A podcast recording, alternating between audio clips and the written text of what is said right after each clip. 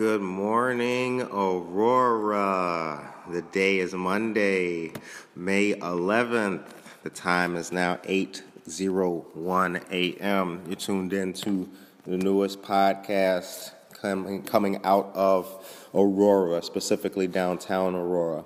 Welcome to Good Morning Aurora, brand new podcast. We will be featuring uh, daily news, weather, updates about Aurora, specifically focused on the downtown area, and then spreading out um, to and throughout Aurora proper. We hope this message finds you well and safe and at home and maybe out with your mask on. And if you're an essential worker, then that's great. And wash your hands and all that good stuff. Just so that you know, this podcast will cover two main um, focal points.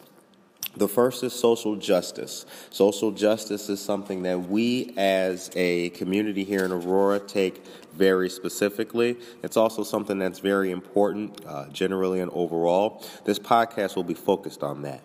Secondly, we will be giving a voice to the underserved. There's a lot of people, companies, entities, and things that do not have the chance uh, to benefit from some large production and things like that. And we will be speaking out for them, letting it be known uh, who they are, what they do, and being their voice as well, and being advocates for them. The time is now 8:04 a.m. Uh, starting off the news today, it's a very sad day because Jerry Stiller, the Seinfeld actor, um, and comedian, excuse me, and comedian as well. Uh, he passed away at the age of 92. Um, I don't know how many other Seinfeld fans there are out there, but boy, let me tell you, I loved Seinfeld. Jerry Stiller, of course, is the father of Ben Stiller, one of the funniest comedians out there as well. I love Dodgeball. Um, he was also in Heavyweights, if I'm not mistaken. I think that was a funny movie. But yeah, um, Jerry Stiller played Frank Costanza on Seinfeld, and he was the father-in-law and King of Queens. He died at 90, or excuse me, he passed away at 92 years old today. On this day, uh, May 11th, Bob Marley passed away of cancer. Uh, another blow to music. Bob Marley, for some of our younger listeners, was uh, perhaps the most associated face with reggae and uh, Jamaica, Jamaican music as well. Um, so he is definitely missed. He passed away in 1981. That was one year before I was born. Showing you guys my age there. Uh, on this day in 1997, IBM's chess playing computer Deep Blue defeated Garry Kasparov in the last game of a six game match to claim a three to five to two to five victory. It won two games and it had three draws. It marked the first time a current world champion had lost a match to a computer under tournament conditions. Could you imagine losing to a computer? That would suck. 1918 American theorist, theoretical physicist. Excuse me, I slaughtered that and it was recorded, but that's cool. I'll get better with this. This is the first episode, so just to let you guys know that. Was born, excuse me, Richard Feynman was born in New York City. Also born on this day in 1904, Salvador Dali, famous, famous Spanish artist. Uh, Salvador Dali is probably one of the most, at least in regards to name recognition, one of the most famous painters uh, and artists that ever lived. His works have been cherished, talked about, and um, widely critiqued uh, throughout the world. He was a Spanish surrealist, known for his technical skill, precise draftsmanship, and the striking and bizarre images in his work. He was born in Figueres, Catalonia. How about that? Time is now 8:07 a.m. It is a rather gloomy day outside to be quite honest with you. It looks like it's going to rain. It looks like it wants to rain. It looks like it will rain, but at the moment it's not raining at all. Kind of that dark overcasty Batman Gotham City kind of feel to it. You know what I mean when I say that? It's very morose and kind of slow out there. Um, but it's actually very nice outside in regards to weather. It's not chilly at all. It is pretty much uh, a nice warm day. Uh, there's no murder hornets outside. That's a good thing. Glad about that. One of the things that I have not seen flying around are these ridiculous murder hornets, but I did see a rather disturbing video the other day. I saw a video of uh, a praying mantis eating a murder hornet. I mean, it was just just going to work on it. It was so it was so morbid to watch. It was just crazy. It started off with the head. It started just you know just eating its head apart. And what was actually pretty cool about watching it was that the as it was eating its head, the murder hornet was still alive but could just do nothing due to the uh, imposing forearms or appendages, whatever the hell they're called, of the uh, praying mantis, and it was just stuck there, getting its head eaten off of its body. Gruesome. The time is now 8:08 a.m. Chicago's rooftop homer ball remains in the hands of the fan who grabbed it 20 years old. 20 years ago, the only ball to land on the rooftop across the street from Wrigley Field in game action, still in the hands of the fan in a green windbreaker who raced to grab it 20 years ago. Sports is something that is missed sorely. There are people, I have friends who are simply indignant that they can't watch any football or baseball or anything like that, basketball or anything like that uh, on TV. I know that they're upset. I understand they're upset, but you know that's just how it's got to be. Some idiot is going to get everybody at the ballpark sick, and then we've got an explosion in cases, and that is not good whatsoever. Uh, and I think that that is something that needs to, well, for my sports friends, I think that's something that needs to be looked at, changed, and possibly administered to so they can have their fun and do their things uh, when it comes to sports. It's not the same when you're staying at home watching sports. Now you're stuck at home and you can't watch sports. I'm sure that for the sports fans out there, uh, that's got to be rather uncool. Rather uncool. All right. So I have a very special. I was reading an article it was wonderful, actually. Uh, it is a very interesting article, and it's about what Jesus really said about heaven and hell.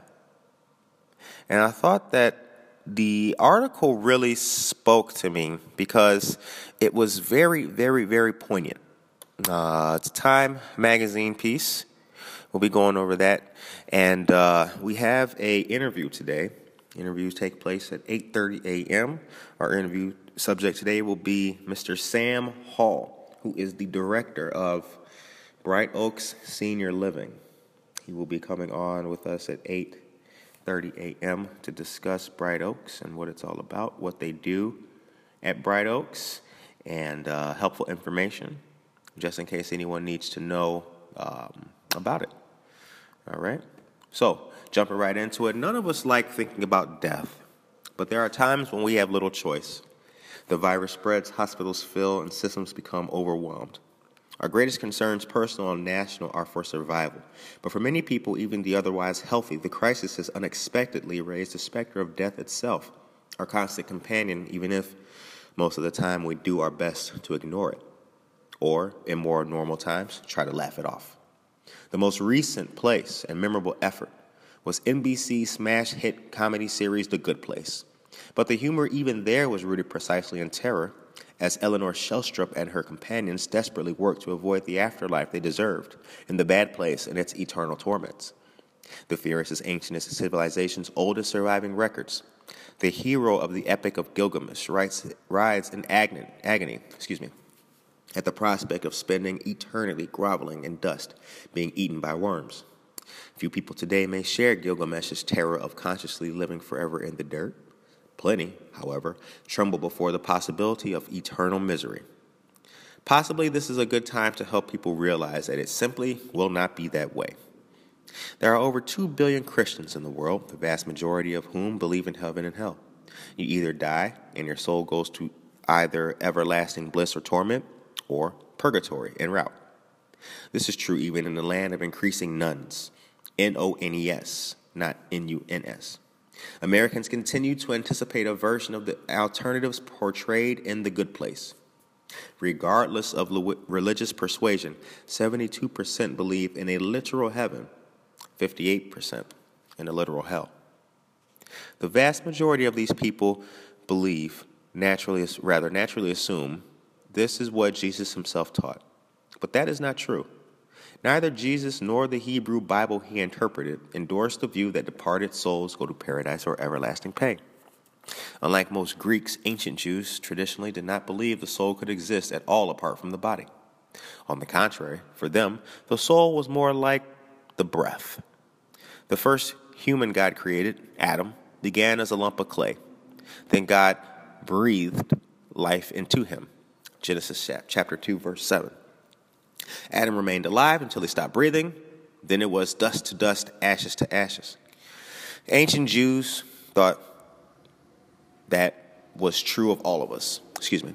When we stop breathing, our breath doesn't go anywhere, it just stops. So too the soul doesn't continue on outside the body, subject to post mortem pleasure or pain. It doesn't exist any longer. The Hebrew Bible itself assumes that the dead are simply dead, that their body lies in the grave, and there is no consciousness ever again. It is true that some poetic authors, for example in the Psalms, use the mysterious term Sheol, S H E O L, to describe a person's new location, but in most instances, Sheol is simply a synonym for tomb or grave. It's not a place where someone actually goes. And so, traditional Israelites did not believe in life after death, only death after death. That is what made, so, made death so mournful. Nothing can make an afterlife existence sweet since there was no life at all, and thus no family, friends, conversations, food, drink, no communion even with God. God would forget the person, and the person could not even worship. The most one could hope for was a good and particularly long life here and now. The Jews began to change their view over time, although it too never involved imagining a heaven or hell. About 200 years before Jesus, Jewish thinkers began to believe that there had to be something beyond death a kind of justice to come. Jews had long believed that God was Lord of the entire world and all people, both the living and the dead. But the problems with that thinking were palpable. God's only excuse me, God's own people Israel continually, painfully, and frustratingly suffered from natural disaster, political crisis, and most notably military defeat. If God loves his people and is sovereign over all the world, why do his people experience so much tragedy? Some thinkers came up with a solution that explained how God would bring about justice, but again, one that didn't involve perpetual bliss in a heaven above, the perpetual or perpetual torment in a hell below. This new idea maintained that there are evil forces in the world aligned against God and determined to afflict his people.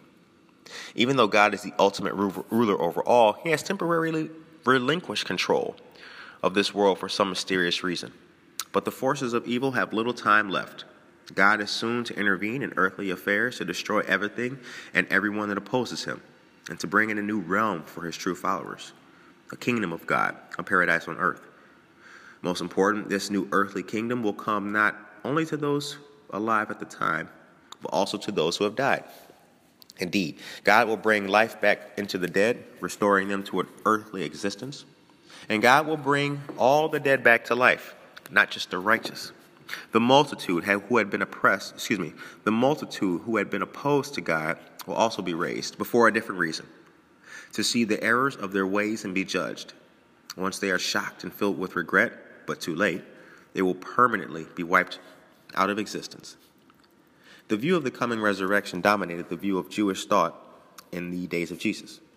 It was also the view he himself embraced and proclaimed. The end of time is coming soon. The earthly kingdom of God is, quote, at hand, end quote. Mark chapter 1, verse 15. God will soon destroy everything and everyone opposed to him and establish a new order on earth. Those who enter this kingdom will enjoy a utopian existence for all time. All others will be annihilated. But Jesus put his own twist on the idea. Contrary to what other Jewish leaders taught, Jesus preached that no one will inherit the glorious future kingdom by stringently observing all the Jewish laws in their most intimate details. or by meticulously following the rules of worship involving sacrifice, prayer, and observance of holy days, or by pursuing one's own purity through escaping the vile world and the taunt, excuse me, tainting influence of sinful others. Instead, for Jesus, the earthly utopia will come to those who are fully dedicated to the most pervasive and dominant teachings of God's law. Put most simply, that involves loving God above all things despite personal hardship and working diligently for the welfare of others, even when it is un- exceedingly difficult. People who have not been living lives of complete unselfish love need to repent and return to the two, quote, greatest commandments, end quote, of Jewish scripture deep love of God, Deuteronomy chapter 6, verses 4 through 6, and committed love of neighbor, Leviticus chapters 19 and 18. This may be simple, but it is not easy.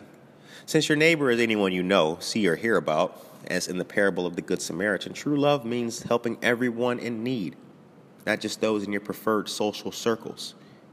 Jesus was concerned principally for the poor, the outcast, the foreigners, the marginalized, and even the most hated enemies. Few people are, especially those with good lives and abundant resources. No wonder it's easier to push a camel through the eye of a needle than for the rich to enter into the kingdom. Had to take a sip of coffee. Most people today would be surprised to learn that Jesus believed in a bodily eternal life here on earth instead of eternal bliss for souls. But even more, that he did not believe in hell as a place of eternal torment. In traditional English versions, he does occasionally seem to speak of, quote, hell, in quotes. For example, in his warnings in the Sermon on the Mount, anyone who calls another a fool or who allows their right eye or hand to sin will be cast into, quote, hell, in quotes. Matthew 522, rather, excuse me, Matthew chapter 5, verse 22, 29 through 30. But these passages are not actually referring to hell. The word Jesus uses is Gehenna. This does not this term does not refer to a place of eternal torment, but to a notorious valley just outside the walls of Jerusalem, believed by many Jews at the time to be the most unholy, God forsaken place on earth. It was where, according to the Old Testament, ancient Israelites practiced child sacrifice to foreign gods the God of Israel had condemned and forsaken the place. In the ancient world, whether Greek, Roman, or Jewish, the worst punishment a person could experience after death was to be denied a decent burial. Jesus developed this view into a repugnant scenario. Corpses of those excluded from the kingdom would be unceremoniously tossed into the most desecrated dumping ground on the planet. Jesus did not say souls would be tortured there, they simply would no longer exist. Jesus' stress on the absolute annihilation of sinners appears throughout his teachings. At one point, he says there are two gates that people pass through. Matthew chapter 7, verse 13 through 14. One is narrow and requires a difficult path, but leads to, quote, life, end quotes. Few go that way. The other is broad and easy and therefore commonly taken. But it leads to, quote, destruction, end quotes. It is an important word. The wrong path does not lead to torture. So too Jesus saw the future, excuse me, so too Jesus says the future kingdom is like a fisherman who hauls in a large net. Matthew chapter 13, verses 47 through 50. After sorting through the fish, he keeps the good ones and throws the others out. He doesn't torture them, they just die. Or the kingdom is like a person who gathers up the plants that have grown in his field. Matthew chapter 13, verse 36 through 43. He keeps the good grain, but tosses the weeds into a fiery furnace. These don't burn forever, they are consumed by fire and then no more. Still, other passages may seem to suggest that Jesus believed in hell. Most notably, Jesus speaks of all nations coming together for the last judgment. Matthew chapter 25, verse 31 through 46. Some are said to be sheep, the others goats. The good sheep are those who have helped those in need the hungry, the sick, the poor, the foreigner. These are welcome into the kingdom prepared for you from the foundation of the world. The wicked, goats, however, have refused to help those in need, and so are sent to eternal fire prepared for the devil and his angels. At first blush, that certainly sounds like the hell of popular imagination. But when Jesus summarizes his point, he explains that the contrasting fates are eternal life and everlasting, excuse me, eternal life and eternal punishment. They are not eternal pleasure and eternal pain. The opposite of life is death, not torture. So the punishment is annihilation. But why does it evolve eternal fire? Because the fire never goes out.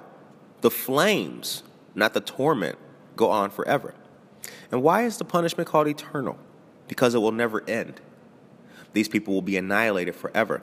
That is not pleasant to think about, but it will not hurt once it's finished. And so, Jesus stood in a very long line of serious thinkers who have refused to believe that a good God would torture his creatures for eternity. The idea of eternal hell was very much a latecomer in the Christian scene, developed decades after Jesus' death, and honed to a fine pitch in the preaching of fire and brimstone that later followers sometimes attributed to Jesus himself. But the torments of hell were not preached by either Jesus or his original Jewish followers. They emerged, excuse me, they emerged among later Gentile converts who did not hold to the Jewish notion of a future resurrection of the dead.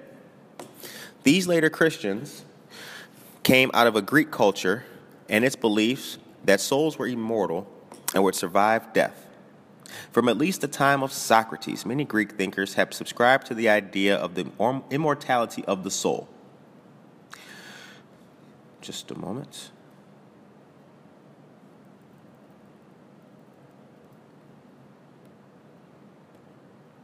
Perfect.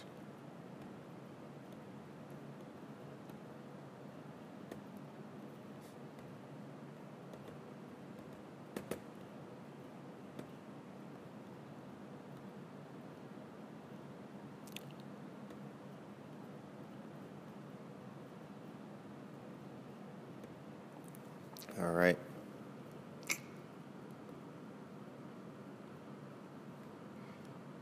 Okay, here we go.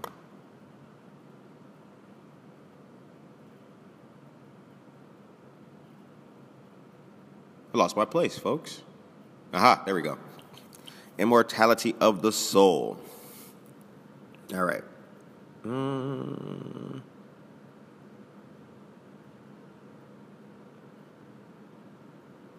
Okay. But the torments of hell were not preached by either Jesus or his original Jewish followers. They emerged among later Gentile converts who did not hold to the Jewish notion of a future resurrection of the dead. These later Christians came out of Greek culture and its beliefs that souls were immortal and would survive death.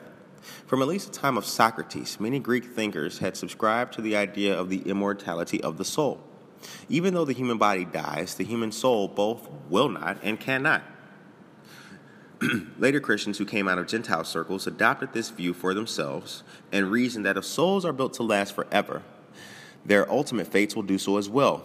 It will be either eternal bliss or eternal torment. This innovation represents an unhappy amalgamation of Jewis's, excuse me, Jesus's Jewish views and found and those found in parts of the Greek philosophical tradition. It was a strange hybrid a view held neither by the original Christians nor by ancient Greek intelligentsia before them. Still, in one interesting and comforting way, Jesus' own views of either eternal reward or complete annihilation do resemble Greek notions propagated for over four centuries.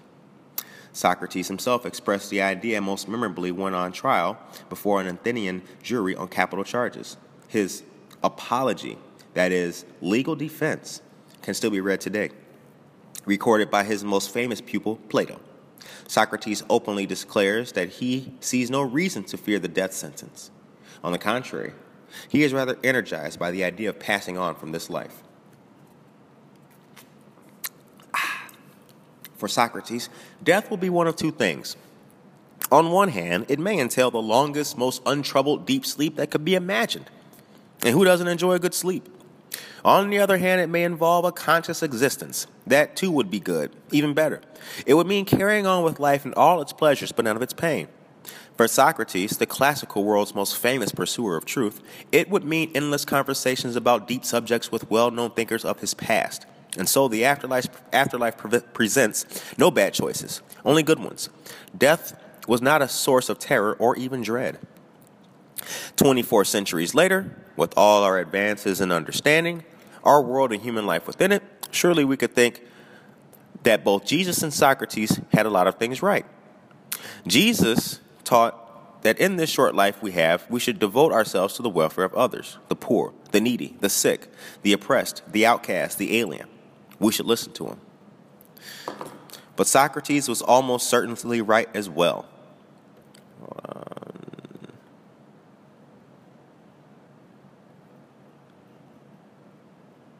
There we go. Right as well. But Socrates was almost certainly right as well. None of us, of course, knows what will happen when we pass from this world of transience. Transience. But his two options are still the most viable. On one hand, we may lose our consciousness with no longer a worry in the world. Jesus saw this as permanent annihilation, Socrates as a pleasant deep sleep. In either scenario, there will be no more pain. On the other hand, there may be more yet to come, a happier place, a good place. And so, in this, the greatest teacher of the Greeks and the founder of Christianity agreed to this extent. When, in the end, we pass from this earthly realm, we may indeed have something to hope for, but we have absolutely nothing to fear. That was a wonderful, brilliant uh, piece in Time magazine by Bart Ehrman, E H R M A N, who has a who is the best-selling author uh, of misquoting Jesus, and that comes from his new book, Heaven and Hell: A History of the Afterlife. The time is now 8:29 a.m. This is Good Morning Aurora's podcast, the very first drop of the well, it's the very first drop of the week, very first drop of the day. We're going to be doing this Monday through Friday from 8 to 9 a.m. The time is now 8:29 a.m. Our interview of the day is going to be with a dear friend of mine, a wonderful individual, and probably the most stylish dresser since William Shatner. Uh, before he was doing the Travelocity commercials, of course. His name is Sam Hall. I'm going to be patching him here, or rather in here in a minute. We're going to take a brief break, a brief break, while I sip my fantastic Dunkin' Donuts coffee, baby. It is good. But what we're going to do is get ourselves together and establish connection. And we're going to see if Sam is ready to jump on. Sam, how you doing over there? Hang on a second. Hold on one moment, brother. One more moment. Good morning, Sam. How are you? Good morning. Doing well. How are you? I'm all right, sir. Doing good today. Doing good. Good morning. Good morning, Aurora. That's right, Aurora. We're with you every morning, and um, you deserve the best. Pushing through a lot right now. Exactly, exactly. Sam is the co host of uh, Good Morning Aurora. So Sam will be featured uh, for you listeners out there. Sam will be featured predominantly in this podcast. He will be a regular staple and feature. Now, when it comes to now, as I mentioned before, for all you guys out there, we're going to be doing it. There will be an interview at eight thirty um, every single morning that we can book a uh, colleague or constituent to come talk to us and to you uh, about the things that matter here in our city. And on the days that we don't have an interview, I think that what we'll do is we'll share information and we will do some pieces from uh, some of the different entities in Aurora. So that's going to be from Bright Oaks Senior Living. It may come from uh, some of our friends and pals down there at Two Brothers who are not working, but there's a lot of talent and a lot of different uh, initiatives taking place, and we will be showcasing those here on Good Morning Aurora. So we're going to start off by asking Sam some some questions. They're not too, I'm a good questioner. They're not too pressing. I'm not going to break his balls, as they say. I'm not going to do any of that. But we're going to start off. Sam, where are you from? Well, I am uh, born in Chicago. Uh, grew up in Riverside, North Riverside. Um, and, you know, I, I, I, bounced around. I've got to travel and live around this country, and I'm, uh, thankful for that. But I find myself back, uh, back home, Illinois. Nice, nice, nice. Um, and Sam, growing up, what impact did your mom have on your life? So my mom was a, a big impact. Uh, she's an Italian woman. Um, from the Italian neighborhood. Uh, you know, grandparents were immigrants, started a restaurant. Um, Vernon Park, uh, still going strong downtown today um, in Little Italy. So she was, you know, in essence, really my best friend. I was an only child, so um, you know, you kind of stay close and learn. But she was, uh, she was a tough neighborhood broad, as they'd like to say, and so uh, she still is. So she, um, you know, didn't just give me the canned responses, which I think allowed me to question things uh, growing up. You know, it wasn't this just, you know, here this is how it's going to be. Like there was there was some gray area, so I, right. I've explored that gray area. Good, good. Um, now, Sam, you are. Um, tell us about Bright Oaks Senior Living. Uh, tell us how you got started there. Tell us your position, and uh, you know, the, let the let the folks know about it. Yeah, absolutely. So, uh, Bright Oaks of Aurora, we're uh, assisted living and memory care. Um, typically, you know, your most vulnerable population right now. Right. Uh, we offer respite care, um, you know, for for a two week span. Um, and what we do is is we for our memory care, uh, we stay cutting edge. Uh, we do Montessori moments of time. Um, we're managed by Meridian Senior Living, which is just a fantastic organization. Um, so we're we're trying to understand, especially on the memory care side, um, what people with dementia go through, what their families go through um, and and really make a soft landing for everyone, regardless if it's with us. Um, and you can also say that for the assisted living side, some people, you know, need some assisted living. Some need, you know, are, like the peace of mind that there is a nurse or a push button, um, and they're able to, you know, they, they want to live a certain way, uh, but they also, you know, want a level of independence, but want meals, and, and we're there. And we find out about the individual, their families, um, and make our activities, um, our events, you know, geared to each person. Nice, nice. Yeah. Um, how long have you been with um, Bright Oaks? Um, going on going on a year. Um, been in sales and marketing and, and baseball and coaching baseball uh, a long time. I feel everything I've done these last few years have kind of coalesced into this you know level of service at Bright Oaks to this most vulnerable population during this you know period of time. Nice. Um, is there something that the general public would possibly have wrong or have a misconception about assisted living and memory care um, in your particular field? Do you do you get much of that? Yeah, and I'd say the the simplest way I could describe that is, um, you know, people think you know a nursing home or assisted living as pretty much like one flew over the cuckoo's nest. You know, it's it's very white and bare with you know hospital bed, you're chained there, and it just I think there's like a negative stigma, right? Um, especially in the generations you know older than us. You know, we're you know this you know end of the millennial uh, where we're at. You know, into you know the next generation. That generation who's currently looking at this still has a mentality, and they feel that they're um, giving up on their family or that they're putting them in a home and they're just giving up. Um, and so that's something where I'm thankful for my role because like I talk to a lot of people be like, well, it's okay. Like you, right. it's difficult. You're not trained to take care of someone, especially if it's you know, um, you know something medical for assisted living or if it's dementia or Alzheimer's. Like that's a lot, and and there's a lot of things that unless you were a trained professional, it'd be very difficult. So it's kind of getting them to say like, okay, do your research most definitely. Like reach out to the good websites, like find a place, but like it's okay because you know you are doing the right thing. You, you're giving them more of a quality of life. People trained to do this than just keeping them, you know, just to keep them home, just so you don't have to tell your friends that you put them in a home. Like no, you did something good for them. Like you're you become the parent and like being a baseball coach as long as I have, like now talking to families who are in these needs is really something because it's almost like you're coaching them and you're trying to be like, look, you're doing a good job. Like no one knows that pain. Like it's, I worked in special ed too.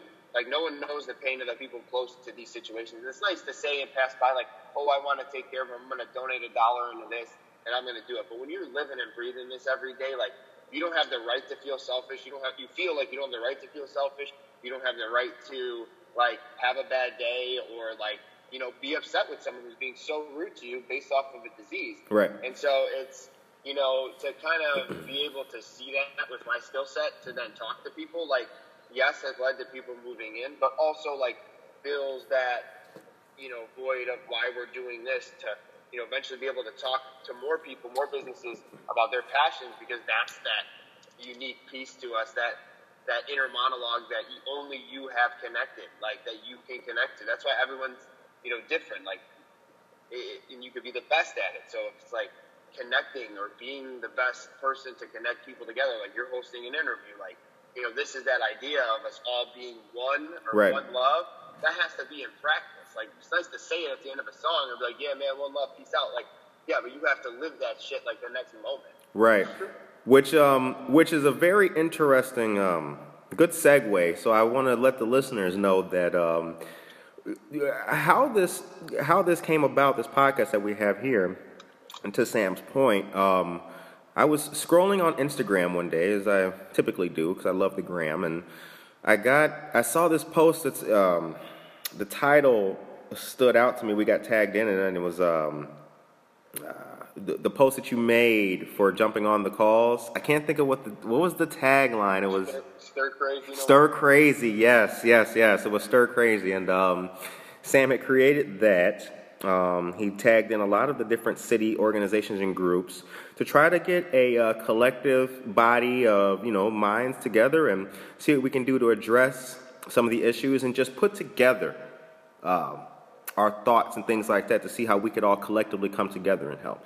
So Sam is very good at that. I guess that's the baseball coach in you. You know what I'm saying? Hey, yeah. you know, ain't no crying in baseball, so we're gonna all have to get together. that's right. Hey, you can't. Once, once that, you know, once you cross the lines, man, yeah. they say play ball. It's like you look to your teammate, and don't matter who that teammate is, man, woman, you know what I mean? Doesn't matter. Like that's your human brother or sister. And gotta win. What else? Or you lose. That's it. Where is uh, where is uh, Bright Oaks located? For those who don't know. So Bright, Oaks, Bright Oaks is in um, Aurora, uh, off I-88. So Lake Street and Sullivan, um, on River Street, overlooking uh, overlooking the river. It's uh, very quiet, uh, very quiet street, and that approximation to the to the river is really nice because it's a constant reminder um, like when I do like Instagram videos in the morning, you know, there's so much right now, like from a, you know, a worldly standpoint to keep us afraid. But like nature itself, like I'm pulling in there now, nature itself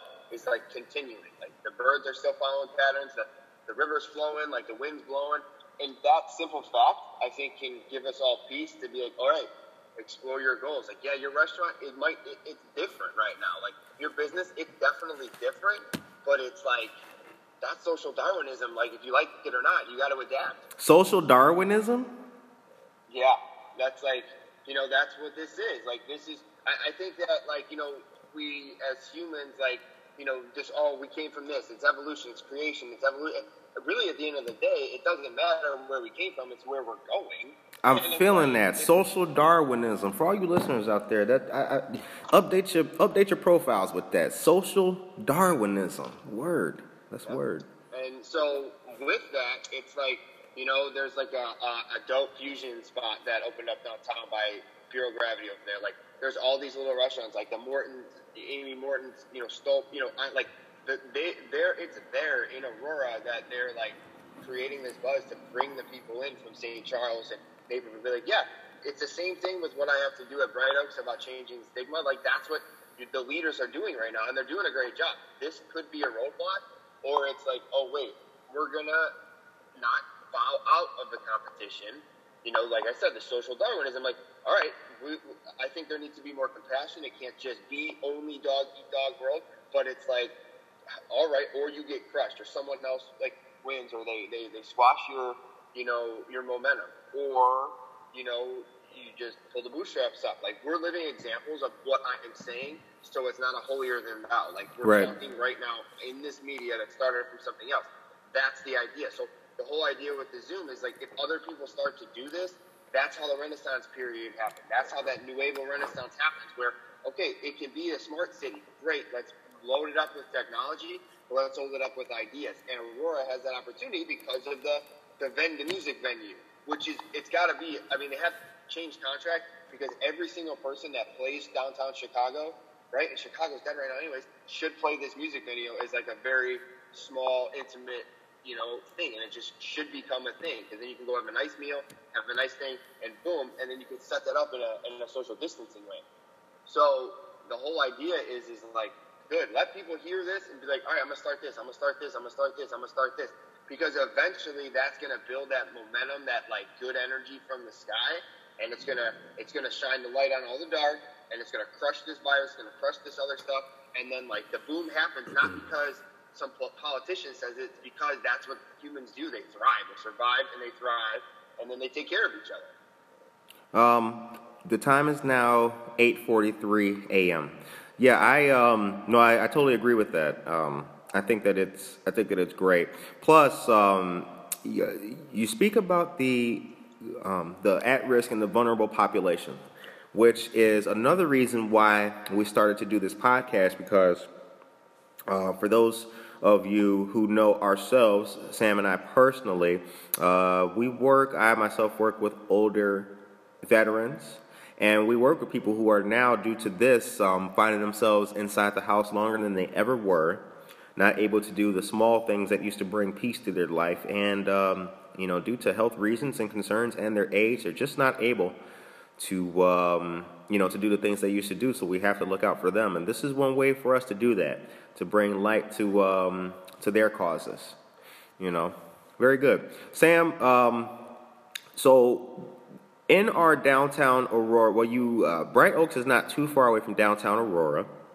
In our downtown Aurora area, though, in Aurora itself, what do you, um, what places do you like and frequent?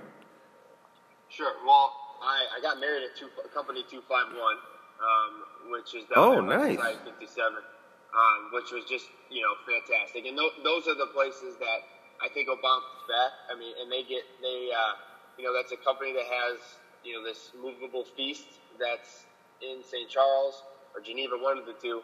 Um, unbelievable food. They took care of our families really well. Uh, Treadwell Coffee is probably, you know, my favorite um, place to go. I mean, the owner is awesome dude. Uh, been through so much. Like just the, he's someone that would be great to get for us to talk to because. Oh yeah, we're gonna um, holler at him. We're gonna holler. he's like he's getting through like health things and like you know and, and, and they're adapting. Like those are the businesses that are adapting, which is like you know, why, you know, he threw his money in his own name instead of like getting a Starbucks or like, you know, other people who are doing the stuff on their own instead of like throwing in on someone else. Because now you have like the capability to try new technology to like make your own app to like, you know what I mean? So, uh, really like that. And then, um, you know, that's kind of the go-to. Society 57 too. I mean, is is just a place that you you would see that almost in the future. It's like a futuristic type place. Yeah. Um, and it's like, and there's not even places like that really. They kind of try to make that Starbucks in Naperville like it a little bit, um, but it's really there's no place really like it.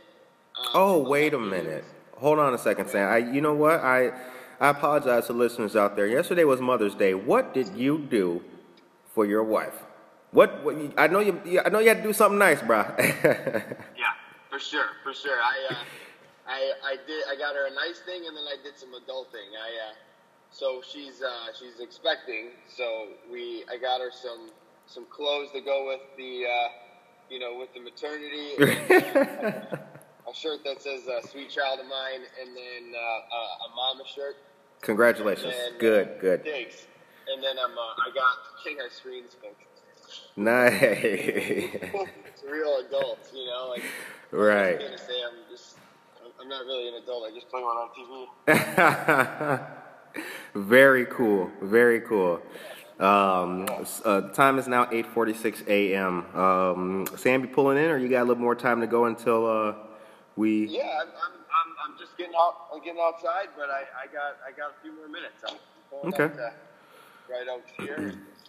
um, but I'm I'm really enjoying this conversation, and you know, one thing we're I, I always like to say is like people listening to this, it's like anytime you hear someone or they have that like hint of motivation or that hint of like trying to tell you what to do, like I know that initial reaction is to be like, nah, like, you know, F that dude, screw that guy, like, you know what I mean? Like, I, I, I could do it. Like, they're just talking because there's a million people putting out content and like trying to motivate you. Like, we're not here to motivate you. Like, no. Motivation doesn't come from somebody else. Like, what, what happens is, is the realization that your inner monologue to whatever thing you want to talk to is yours and no one else can hear it.